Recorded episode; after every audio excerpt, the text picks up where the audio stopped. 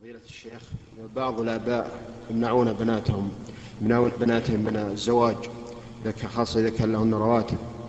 فمثلا كان عنده ثلاث بنات كل واحدة راتبها سبعة آلاف هو يعتبر هذا ربحا كبيرا ويمنع بنته ويرد الخاطبين. نعم. نصيحتكم لهؤلاء الآباء. أولا نقول إن هذا حرام عليه. ولا يحل له أن يمنع ابنته أن تتزوج بشخص كفء رضيته. لكن إذا فعل إذا فعل قلنا الحمد لله. اجلس بحويسك وننتقل إلى الولي الآخر. فمثل إذا كان لها إذا كان لها أخ.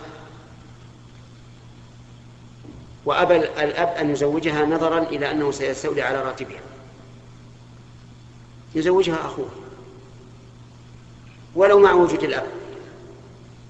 والأب إذا تكرر منه الرد استمعوا. الأب إذا تكرر منه الرد أي رد أي رد الأكفاء صار بذلك فاسقا.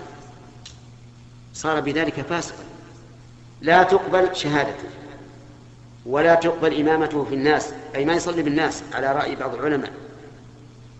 ولا يصح أن يكون وليا لأنه كان فاسقا لإصراره على المعصية.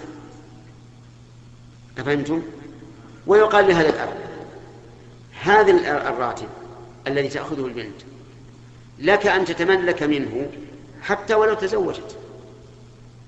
لأن الأب له أن يأخذ من مال ولده ما شاء ما لم يضره أو تتعلق به حاجة الابن يقول النبي صلى الله عليه وسلم أنت ومالك لأبيك فأن تزوجها وخذ من راتبها ما تريد إذا لم يكن عليها ضرر.